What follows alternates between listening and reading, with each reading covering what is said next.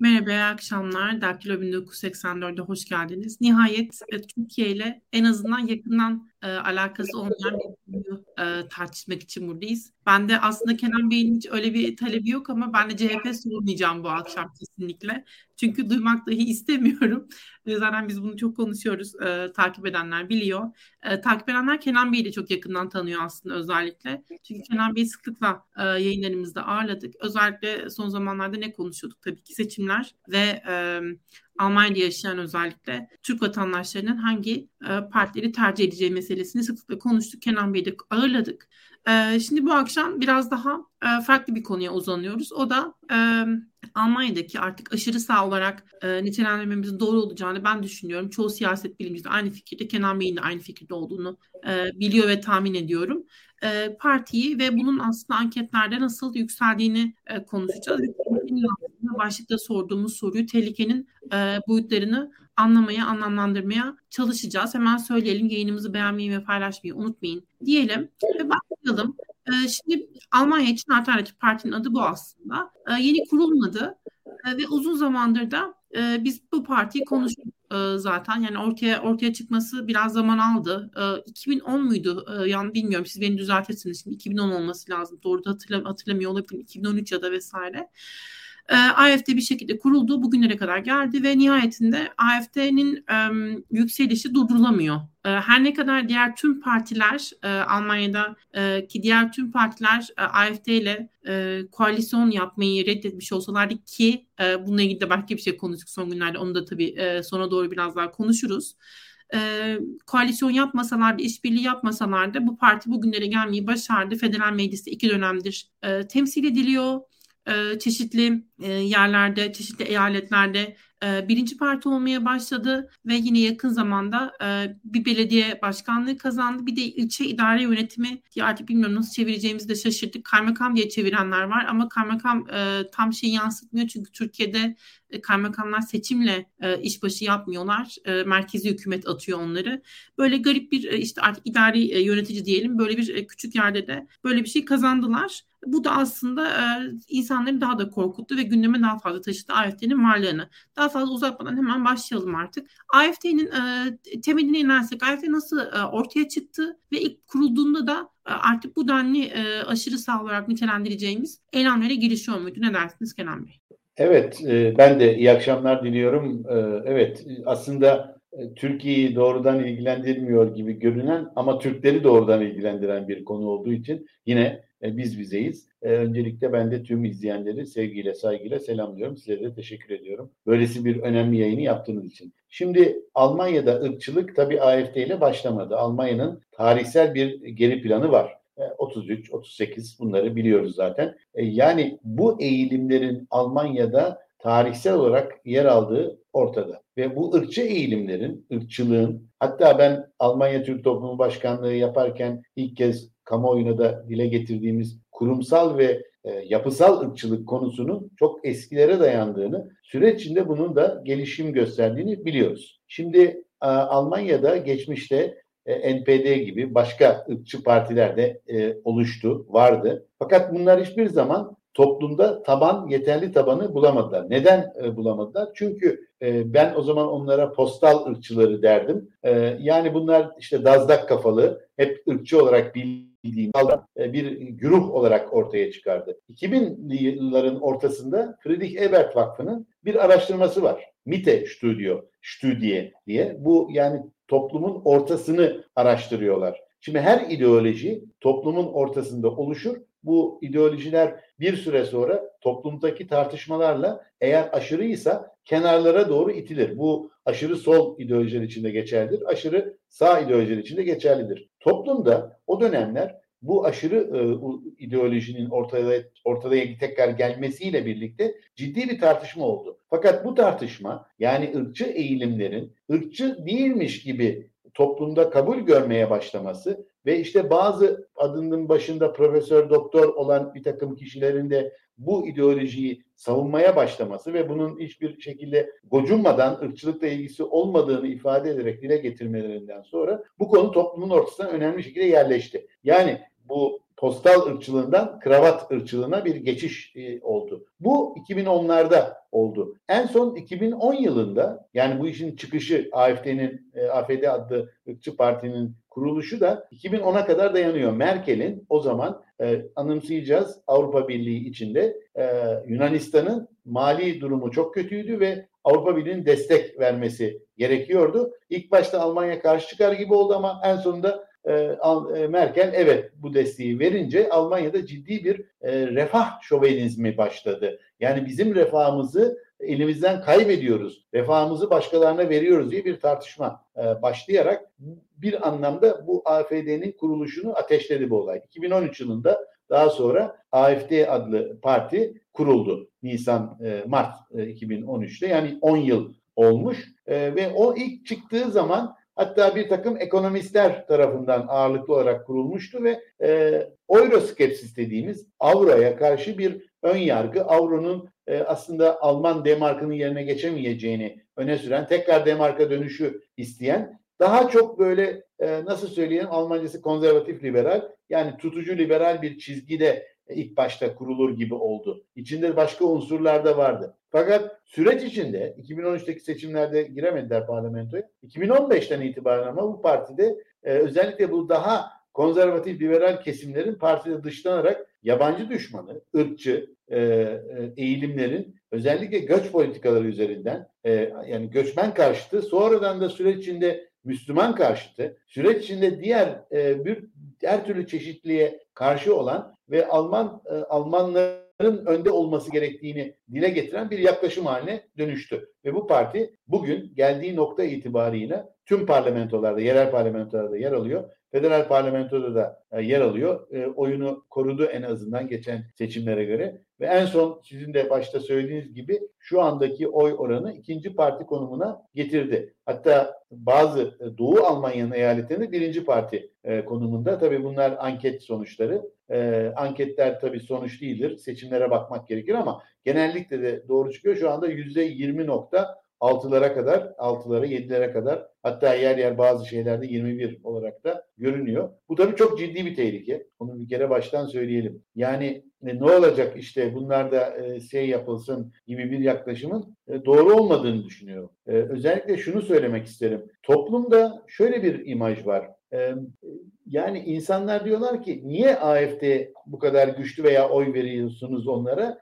Dörtte üçü, oy verenlerin dörtte üçünün diğer partilere e, kızdırmak için, ders vermek için verdiğini söylüyor. Yüzde on sekizi, on dokuzu, yüzde yirmisi ki bu Almanya'daki ırkçı tabanın da hemen hemen karşılıyor. Yüzde yirmi beş, yüzde otuzlara kadar giden bir e, aşırı sağ taban vardır Almanya'da toplumda. Onu karşılayan bir e, grup bu. Yüzde on sekiz şu an itibariyle. E, sağ politikaları yani içerik olarak da destekliyor. Yani olayı sadece protesto, bananecilik, hayal kırıklığı diğer partilerden olarak açıklamaya çalışmak çok yanlış olacaktır. Onun yerine aslında Almanya'da ciddi bir şekilde sağa kayış demeyelim. Yani zaten o sağ eğilimleri e, ciddi bir şekilde tek partide toparlayabildiler. Eskiden diğer ırkçı partiler arasında bu bölünmeler olurdu belirli partiler arasında. E, fakat şu anda anlaşılıyor ki e, kendisini böyle özellikle çok iyi de ifade eden e, aşırı e, görüşlü insanların olması ve çok ciddi bir şekilde bunları ideolojik temellendirmeleri de toplumda karşılık buluyor. Tabii bu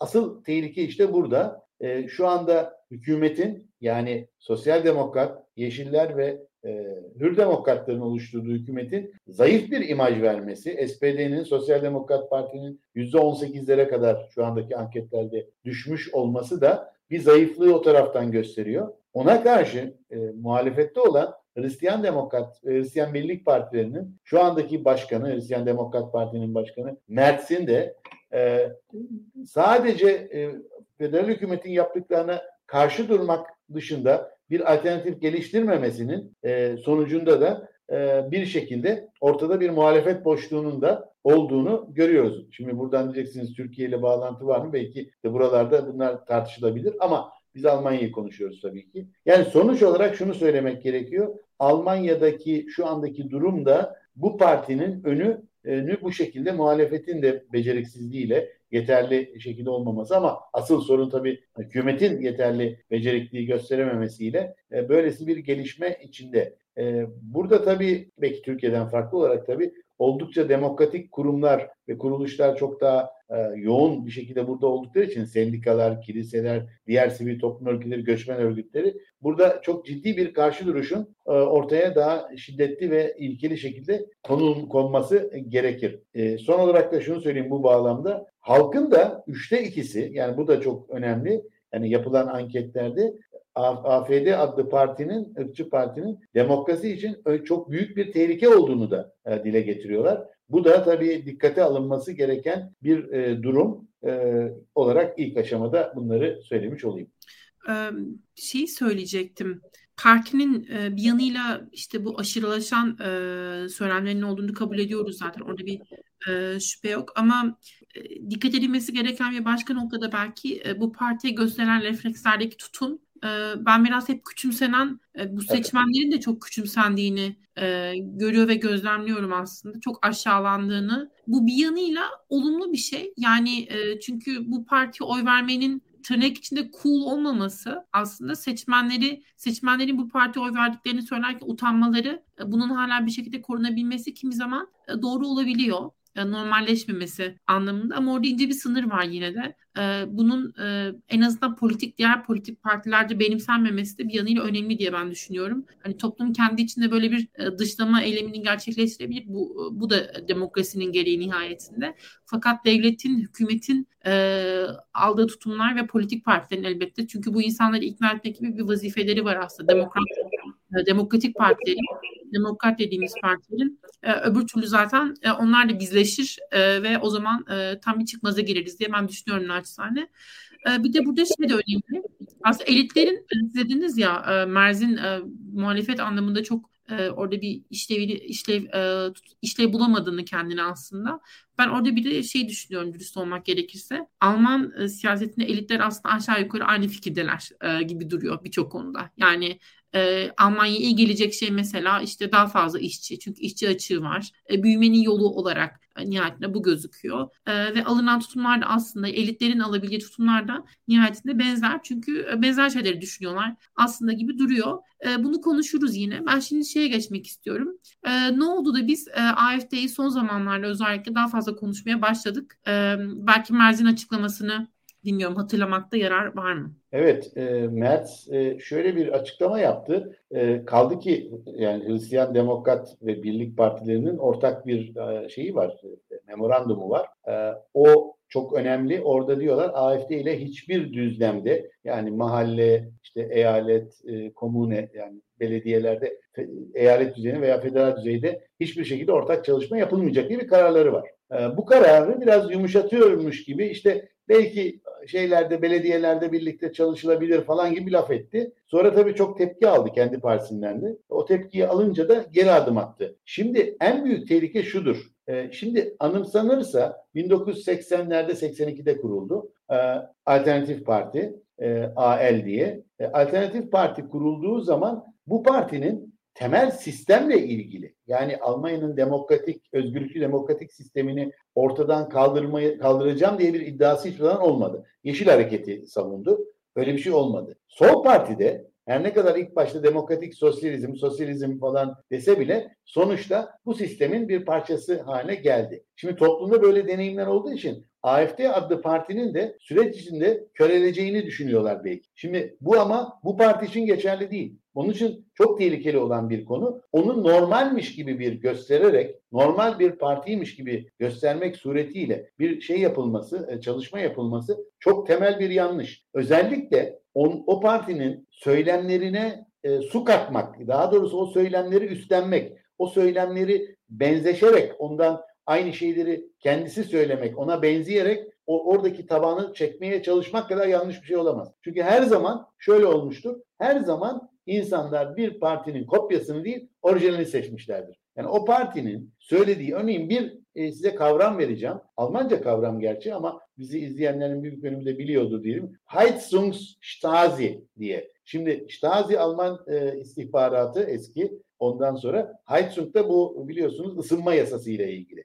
Yani ısınma yasasını bu e, Doğu Almanya'nın eski şeyiyle bir araya getirerek gerçekten insanların o yani ısınma yasasında insanların korkularını e, belki çaresizliklerini veya eksiklerini atılmak için buradan üstünden bir politika yapıyor bu parti. Ve böyle yaptığı zaman da örneğin Hristiyan Birlik ve Hristiyan Demokrat Partileri bu kavramsallıkları kullanarak onu legitime ediyor. Yani meşrulaştırıyor. Bu, bu söylemleri meşrulaştırıyor. Bütün sıkıntı burada. Şimdi söylemler meşrulaşınca o zaman parti de sanki meşruymuş gibi. Tabii ki seçilmiş tamam ona diyecek bir şey yok. O anlamda meşru ama sonuçta toplumsal meşruiyeti kazandırmanın da bir alemi yok. Yani bu partiyle mücadele çok keskin ve katı olması gerekir. Hiçbir şekilde işbirliğinin olmaması gerekir ve diğer partilerin gerçekten alternatif sunuyorlarsa herhangi bir konuda mutlaka akılcı alternatifler sunmaları gerekir. Yani hükümetin söylediklerine karşı çıkılabilir, eleştirilebilir, eleştirilmelidir de. Ama onun alternatifini düzgün şekilde koymazsan o zaman işte insanlar ne yapıyorlar? Kolaycı çözümlere gidiyorlar. Bunu atın, kesin, sınırları kapatalım, azül sistemi kalksın, iltica sistemi kalksın, işte Avrupa Birliği'nden çıkalım veya işte NATO'dan çıkalım gibi bir takım istemler e, geliyor ki bu sonuçta belki insanların o anda çaresizliğinden çok makul ve mantıklıymış gibi e, gelebiliyor insanlara kolaycı çözümler. O nedenle de bu partinin en büyük e, sıkıntısı yani bu partiyle mücadele en büyük sıkıntı ciddi bir mücadelenin yeterince yapılmadığı kanaati bende oluştu. E, bu da tabii ki çok iyi değil. E, yani her ne kadar işte bir ufak yerde belediye başkanlığı kaymakam dedik. Kaymakam işte idari kaymakam veya seçimle gelmiş kaymakam diyelim. Bunlar tabii küçümsenmemesi de gereken şeyler. Çünkü oradan meşruiyet kazanacaktır. Çünkü o makamlar bir anlamda temsiliyet makamları. Ve dikkat ettiyseniz o belediye başkanı seçilen kişi e, çocuklarla öğrencilerle bir araya geldiğinde AFD reklamı yaptı. Yani Almanya'da pek e, Türkiye'de alışkınız gerçi ama Almanya'da bu cins şeylere pek alışkın olmama, olmadık şimdiye kadar. Çünkü o görevde olanlar partiler üstü davranmak zorundadır. Yani uzun sözün kısası şu. Bu partiyle ciddi bir mücadele ortaya konmadığı takdirde tehlike gelir. Bu parti oylarını da arttırabilir. Hatta birinci partiye doğru da ilerleyebilir. Ee, onun için bütün partilerin mücadeleyi çok katı bir şekilde, net bir şekilde bu partiyle vermesi ve aralarına sert bir duvar e, örmesi gerekir diye düşünüyorum. Ee, Muharrem bir sorusu vardı. Hangi eyaletlerde daha güçlü göçmenlerin yaşadığı bölgeler mi? Eski Doğu evet. Almanya bölgesinde durum nasıl diye. Kenan Bey'e fırsat vermeyeceğim çünkü zamanımız çok az. Ben hemen buna kısaca cevap verip e, son kısmı Türklere ayırmak istiyorum çünkü. E, evet aslında e, tam da bahsettiğiniz gibi Doğu Almanya bölgesinde, Doğu Almanya, eski Doğu Almanya eyaletlerinde diyelim durum daha kötü. Oradaki eyaletlerde kimilerinde birinci parti olarak gözüküyor ya da ikinci parti olarak kendine yer buluyor. Ama federal düzeyde de e, yükseldiğini görüyoruz. %20'ye vardı oyu hatta şu an hükümetin en büyük partisi olan Sosyal Demokratların da önüne geçmiş. En azından anketlerdeki e, durum bunu söylüyor. Kim anketlerde eşit, kim, kim anketlerde daha önünde birinci parti işte merkez sağ e, blok partileri dediğimiz partiler e, ikinci olarak AFD'ye gözüküyor ki bu gerçekten çok alışılmışın dışında federal düzeyde durum bu e, diyelim ve ben size biraz e, Türkler e, kısmına gelmek istiyorum. Şimdi orada da ilginç bir nokta var. O da şu bir AFD üyesi paylaşmış. Bizim derdimiz Türklerle değil. Onlar daha önce geldiler bir şekilde entegre oldular. Özellikle Fransa'daki olayları olayların yaşanması noktasında böyle bir tartışma yapıldı. kimi Türkler de bunları böyle çok sevinerek bakıyorlar. Yani aman evet şeyin unsuru biz değiliz. AFD'nin nefret ettikleri bizler değiliz. yeni gelenler e, diye düşünüyor. Gerçeklik payı ne? E, AFD'liler için AFD'lerin ben bu denli bir e, muhakeme gücünün olduğunu inanmıyorum. Onlar için e, yani yabancı denildiğinde hepsi yabancı olabilir ve e, herkes Almanya'ya düşman ya da Alman e, kimliğine düşman olabilir diye ben düşünüyorum. Ama sizin fikrinizi merak ediyorum. Türklerin Türkler için ne tür e, tehlikeler var AFD'nin yükselmesi noktasında?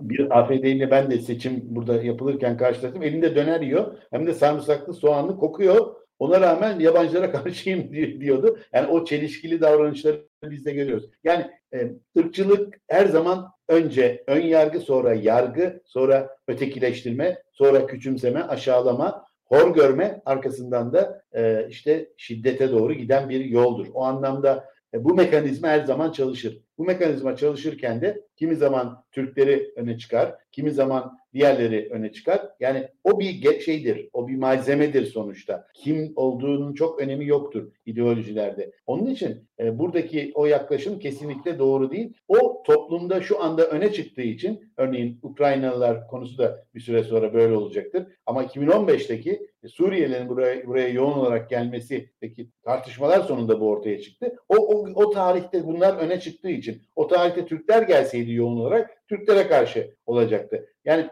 ırkçılık e, bir kere din, dil, işte dış görünüş tanımaz. Irkçılık kendinden olmayanı ortadan kaldırmayı veya yok etmeyi veya en azından onu aşağılamayı daha şey barışçıl bir dille söyleyelim e, öne öne çıkartır. O anlamda e, Almanya'daki Türklerin, Türk toplumunun, örgütlerinin kim varsa sivil toplumda olan arkadaşlarımızın mutlaka ve mutlaka ırkçılığa karşı çalışmalara katılmaları ve e, ırkçılıkla mücadele e, edilen her platformda yer almalarına yarar var. Bu hani aygın interese dediğimiz kendi öz çıkarımız açısından önemli ama toplumsal bakımdan da bu çok önemli. E, demin ki konuya çok kısa bir şey ekleyeyim. Çok doğru. Bu Doğu Almanya'da yani nerede Türkler veya göçmen sayısı az ise orada çok yüksek. Nerede göçmen sayısı yüksekse orada daha az. Ama oralarda da var. Ama bu potansiyellerin olduğunu biliyoruz. Yani sonuçta e, insanlar e, ya bana bir şey olmaz veya benden bana ne işte bana necilik yapmamalıyız. Mutlaka ve mutlaka oralarda mücadele etmeliyiz. Şimdi özellikle okullar çok çok önem taşıyor. Yani bugün Almanya'da e, 6 yaşın altının bakın Almanya'nın tamamında 6 yaşın altının üçte biri göçmen kökenli. Batı Almanya'da bu oran yüzde 50'lerin üstünde. Berlin'de yüzde 70, Kreuzberg'de yüzde 85-90. Yani 6 yaş altında yani Almanya'nın geleceğini belirleyecek olan e, kitleler, kesimler, öğrenciler göçmen kökenlilerden gelecek. E, o nedenle göçmen kökenlerin kendileri buraya ait hissetmeleri, onların dışlanmadan, horlanmadan bu ülkenin içinde barış içinde yaşayabilmelerini sağlanması büyük önem taşıyor. İşte özellikle buralara daha çok e, dikkat çekmemiz e, gerekiyor. Muharrem Bey'in söylediği şey gerçekten e, çok şey e, önemli ve üzücü gerçekten doğru noktaya aslında parmak basıyor. Yani biz oralara e, görüp e, bir şekilde bir umutla bakıyorduk ama demokrasi gerçekten krizde. E, çünkü refah e, dağılımı nasıl dağıtılacağı meselesi e, daha farklı bir anlam kazanıyor. İyi açıdan kötü açıdan bilmiyorum. E, Ama Muharrem Bey'i biraz şey yapmamak gerekiyor. Yani böyle çok kötümser de bir e, havada aslında yok diye düşünüyorum. Çünkü yani hani Gott Allah'tan diyelim Almanya'da ciddi bir demokratik kültür var. Ciddi bir basın var, işte sivil toplum var, sendikalar var. Yani kiliseler var, sosyal hayır kurumları var. Yani karşı duracak çok kesimler var. Burada ciddi bir demokrasi kültürü oluştu. Ama bu yani, zayıflamalar yavaş yavaş mutlaka, oluyor mu? Mutlaka, mutlaka, mutlaka, mutlaka. Ciddi bir eşik diye düşünüyorum ben yine de. Mutlaka var, zayıflamalar var. İşte onun için zaten demokrasi şöyle bir şey değil. Ha, demokratik bir toplumuz ne güzel, hadi duralım. Öyle değil. Demokrasi her an savunulması gereken bir e, biçimdir, yönetim biçimidir veya yönetsel biçimdir. O anlamda demokrasi durarak bir şey olmaz. Her an savunmak ve her an sahip çıkmak gerekir. İşte o bütün bu şeyler toplumun katılımı, insanların e, katılımını arttırmak, siyasal katılımını arttırmak, e, insanların karar mer merci makamlarına, karar verme mekanizmalarına katmak çok çok önemlidir diye düşünüyorum. İşte o zaman siyaset bunları üretmesi gerekiyor. Yeni mekanizmalar üretmeli ki demokratik sistem daha da otursun, toplumda yaygınlaşsın. Evet, yayını kapatırken tekrar söyleyelim. AFD gerçekten e, ortaya koyduğu söylemlerle tüm e, toplumu e, toplumu temelini aslında e, dinamik koymaya kalkıyor. Biz bunun bu aşırıcı söylemlerin e, nasıl e, işlediğini Türkiye'den aslında biliyoruz. E, her ne kadar daha farklı e, sıfatlarla nitelendirilse de Türkiye'de bu aşırıcı söylemler aslında demokrasinin e, köküne kibrit suyu döküyor. Nihayetinde artık onu işlevsizleştiriyor. Orada e, demokratik e, konuşmaların, sohbetlerin bir anlamı kalmıyor, tartışmaların bir anlamı kalmıyor. Tüm e, tartışmalar boğuluyor ve sorunlar konuşulamaz hale geliyor. E, çünkü toplum da aslında kutuplaştırılmış oluyor. AFD'de aslında diğer e, tüm e, benzeri partiler gibi hem e, kıtamızda, Avrupa'da hem dünyada e, aynı e, refleksleri gösteriyorlar aslında.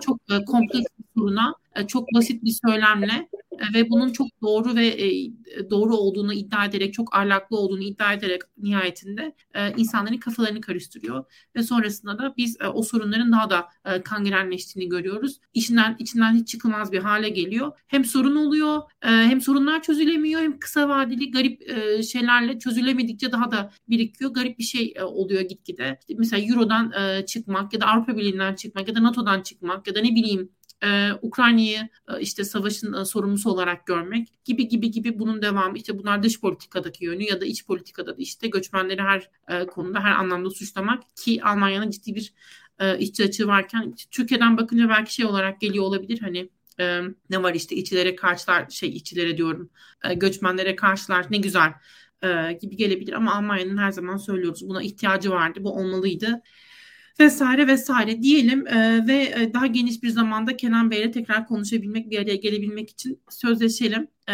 çok da teşekkür ederim evet. kendine zaman ayırdığı için. E, evet, evet. İzleyen herkese de çok teşekkürler. E, takip ettikleri için lütfen beğenmeyi, paylaşmayı unutmayın. Görüşmek üzere. İyi akşamlar, sevgiler.